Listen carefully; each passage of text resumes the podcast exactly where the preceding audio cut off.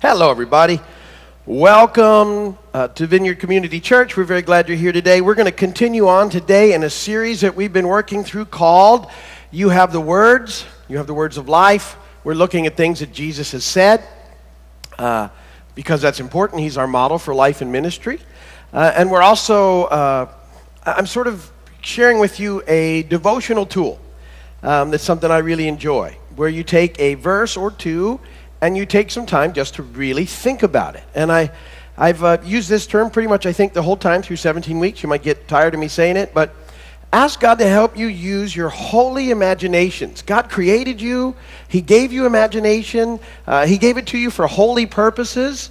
And um, uh, oftentimes we need to redeem our imaginations. The, the culture has been using them for other things. And so uh, it's part of that process. But to um, uh, sort of really dwell on the, the scripture, what was going on, especially in these, these things that we're looking at in, in the life of Jesus and the encounters that he has and, and the discussions that he has and the things he says. What was going on? Uh, what would it have been like to be one of the disciples? What would it have been like to be, you know, maybe one of the crowd that was following around? What would it have been like to be, you know, the Pharisees who were against him? What would it have been like um, in this process? What was really going on? And that this is a way to uh, just dig deeper into the Word. And the Holy Spirit, who illuminates the Word, will, will work with us and help us in the process. And I, I just want to encourage you to, uh, to sort of take that on as one of the things that you do in your life. And so we've been looking at that together. In this series, we're going to continue that today, um, looking at uh, Jesus uh, and something he says where he says, You know, Lord, sanctify them by your truth. Your word is truth. I want to talk about that with you today. Here in a few minutes, a um, couple of bad jokes in the transition. So the, yeah, two bad jokes. Here we go. So there's this golfer, uh, and he gets up and he hits a drive, and uh, it sort of uh, lands right on an ant hill. And rather than move the ball and take a penalty stroke or anything, he, he decides just he's going to hit it right where it's laying. Takes a big swing, clouds of dirt and sand and ants just explode everywhere, but the ball doesn't even move a little bit. So the guy lines up again, takes another mighty swing. Again, dirt, sand, ants, everything flying everywhere, but the ball doesn't even wiggle. Two ants survive this whole process. One of these dazed ants looks to the other and says, Wow, what are you going to do? The other ant says, I don't know about you, but I'm going to get on that ball. ant humor. Got nothing. All right, okay, so I know that didn't work for some of you. So this, uh, this older couple, uh, this guy is starting to think that his wife has uh, developed a hearing problem, and he decides to test out his theory. So uh, she's sitting in a chair, sort of facing the other way. He stands behind her, and he he says softly, uh, Honey, can you hear me? No response, so he moves a little closer. And he says, Honey, can you hear me? Still no response. Finally, he moves right up behind her and he says, Honey, can you hear me? And she says, For the third time, yes. That's pretty funny, right?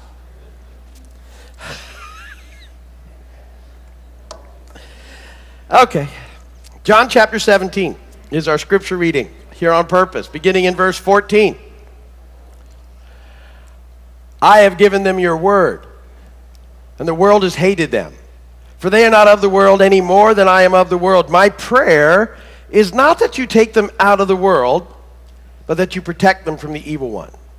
They are not of the world, even as I am not of it. Sanctify them by the truth.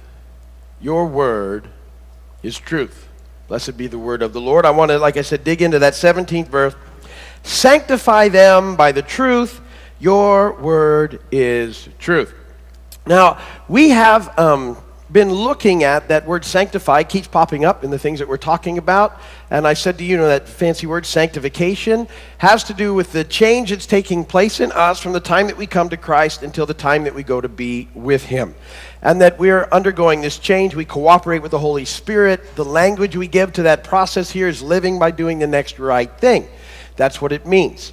Um, and that's what we look at. We've, we've said that, you know, amazingly, because we are justified in Christ, when God sees us, He sees us now in Christ as if we've never sinned. That's an amazing thing. But um, in, the, in this uh, natural life. We're still dealing with the messes in our life. We get that to be true, so we're in process of sanctification till the point when we go to be with Him or He comes to get us, whichever. And then um, glorification takes place. Uh, that's part of the eternal, and, and it's the, the sin is just completely and totally removed at that point. It all happens in this process.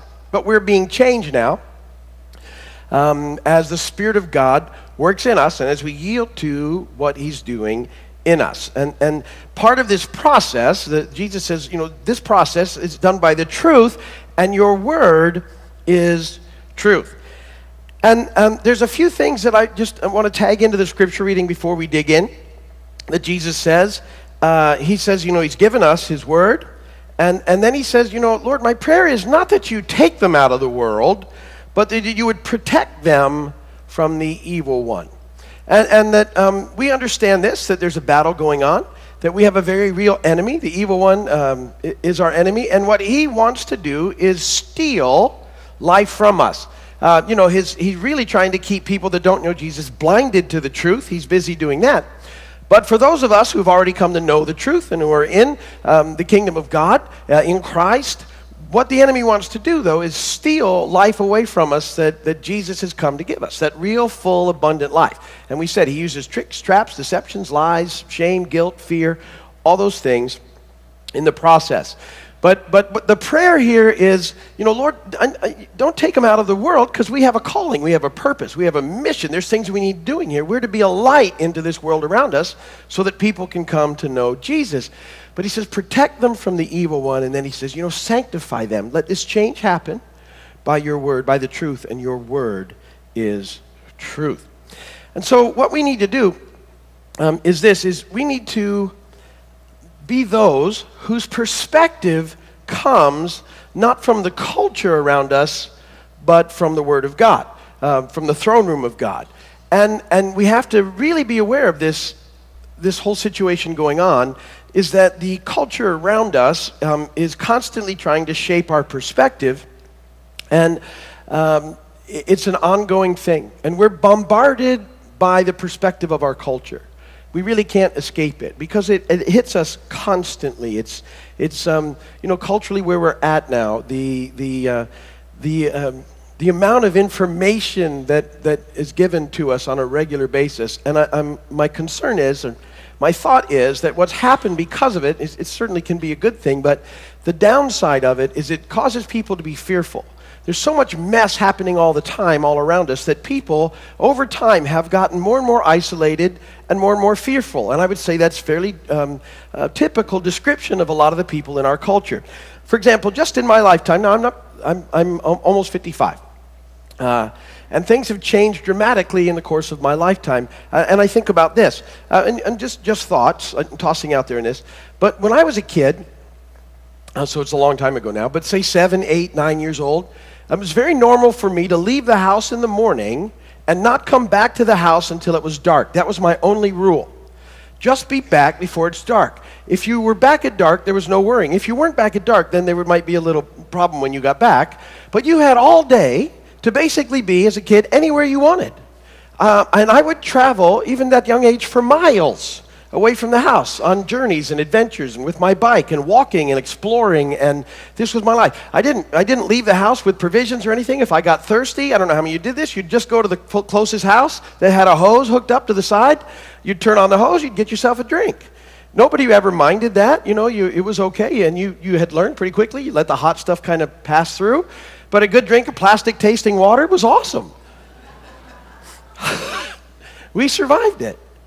And we would go, but, um, you know, in, in just a short, really relatively short period of time, when you consider, you know, in 30 years or so, I know with my own children, I didn't, I didn't allow that to continue.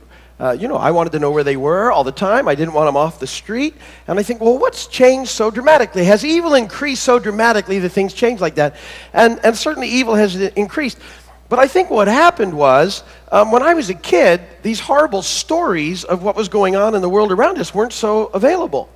Um, and you sort of heard about things that happened maybe you know close to you but you didn't have them compounded by all the events that were happening everywhere and over time um, the reality of, of how evil everything was just became so apparent that we really began to shut down I'm not saying it's good bad or indifferent i'm just saying things changed pretty dramatically in a short period of time.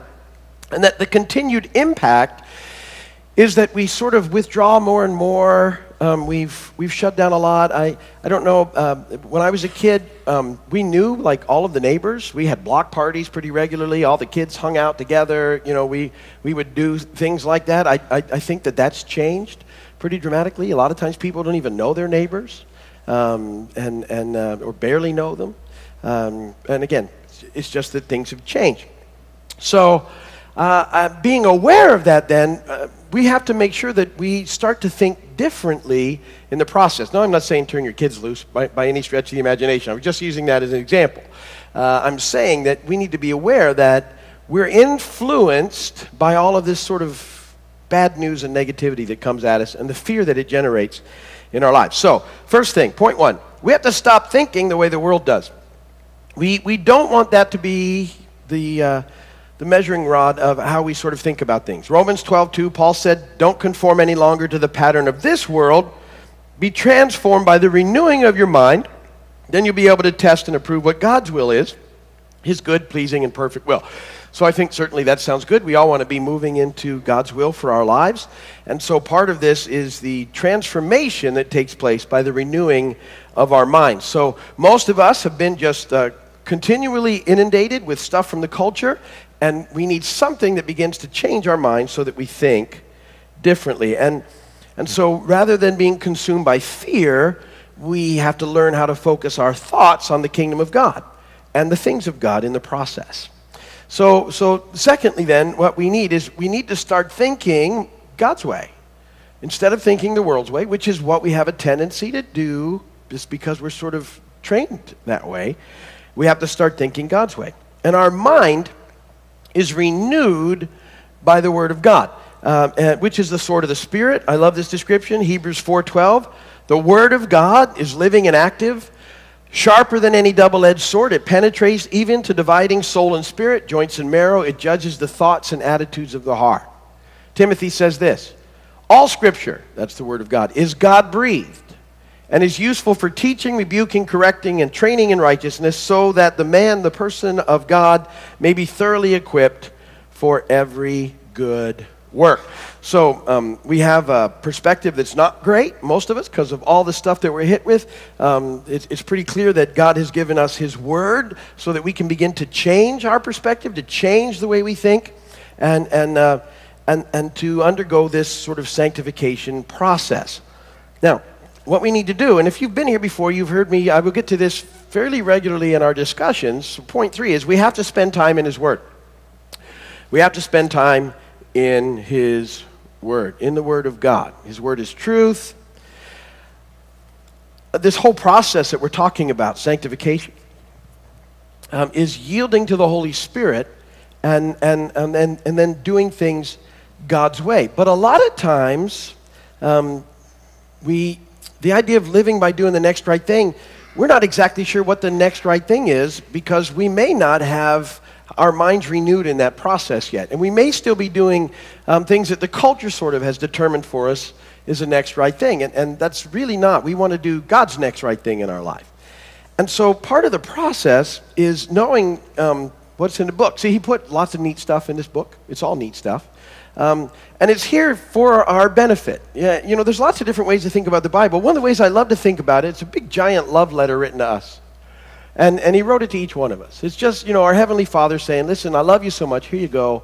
I'm going to write this. And he, it's a fascinating book because, you know, I, I love so much about the Bible. Like, like he, you know, in the Bible, um, when we read in the New Testament, like in Hebrews, about the, the heroes of our faith, the, these are some awesome people who took these huge risks because of, of you know, their faith in God and, and how much they trusted Him, and they're recorded as these great, giant heroes of the faith. But when you read about them back in the Old Testament, you know what you find out? They were kind of regular folks like us. And along the journey, they did a lot of stuff that wasn't great. They made some mistakes. Anybody here ever make a mistake? Anybody here kind of, they sort of sometimes would sort of go half in with God? Any of you ever kind of go half in? Uh, they'd sort of listen and go, well, okay, kind of, and they'd sort of move in that direction, but, but not fully. But, but you know, it was movement, and I love that those things are recorded here because I, it gives me hope because I've messed it up so many times. I want to do it right, but I mess it up all the time. But see, if we don't read the book and we don't spend time in the book, we sort of um, short circuit this whole process that, that the Lord is, is doing in us and this, this sanctification process is us yielding to the Spirit. But, but some of what the Spirit uses in us is the, the, the book being there where He can use it to help us. And the only way that happens is by reading it. Um, you have to read the book. Now, if, if people, you say that all the time. Yeah, but I have this thought that the enemy does this. Um, because his whole deal is stealing life from you, and if, if he knows that he's already lost you into the kingdom, he's got them, he's, but now he just wants you to be miserable. He certainly doesn't want you to experience life. One of his biggest tactics is to keep believers from reading the book. He's been really successful. He, he's, uh, distractions come in, and all sort of other things come up, and some good things come up. But nothing replaces just spending a little time reading the book.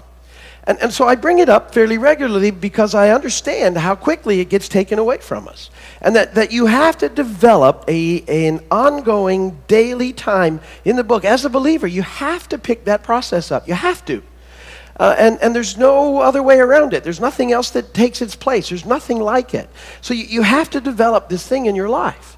And, and I, wanna, I, I will promise you, I don't promise a lot of stuff. I will promise you, if you will make it a regular part of your daily life, you will notice that it will change your life. I promise. It has to. It always does. I tell you, in the, in the course of my Christian walk and in the 30 year journey, um, you know, there have been times when I, when I have and when I haven't. And, you know, there's been times when I had sort of a professional relationship with the Bible because I have to open it all the time. I got to talk about it. But that's not the same as a time just between me and God reading His Word and thinking about it. And at, at, the point when that finally developed in my life, things changed. It's not perfect, but they changed. They, lots of stuff. Uh, just there's, there's material available to the Spirit to work in you, and all of a sudden you go, you ever have one of those light bulb things when the, when the Bible, when you're reading it? It'll happen all the time if you read it regularly. It'll be light bulbs like, I, I've read this book a lot of times. Every time I read it, something, really, I don't, and, and I'll think, I, I, don't think I've ever seen that before. And I know I've read it a hundred times. And all of a sudden it'll just bounce out because it's alive and active. Remember the Hebrews? It's the living word. The Spirit just takes it and put and you go, wow.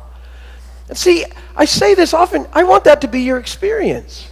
I, you know, in, in my life, you, you, hear me say things, but if, if I can get people to know Jesus, that's, that's, you know, my main push.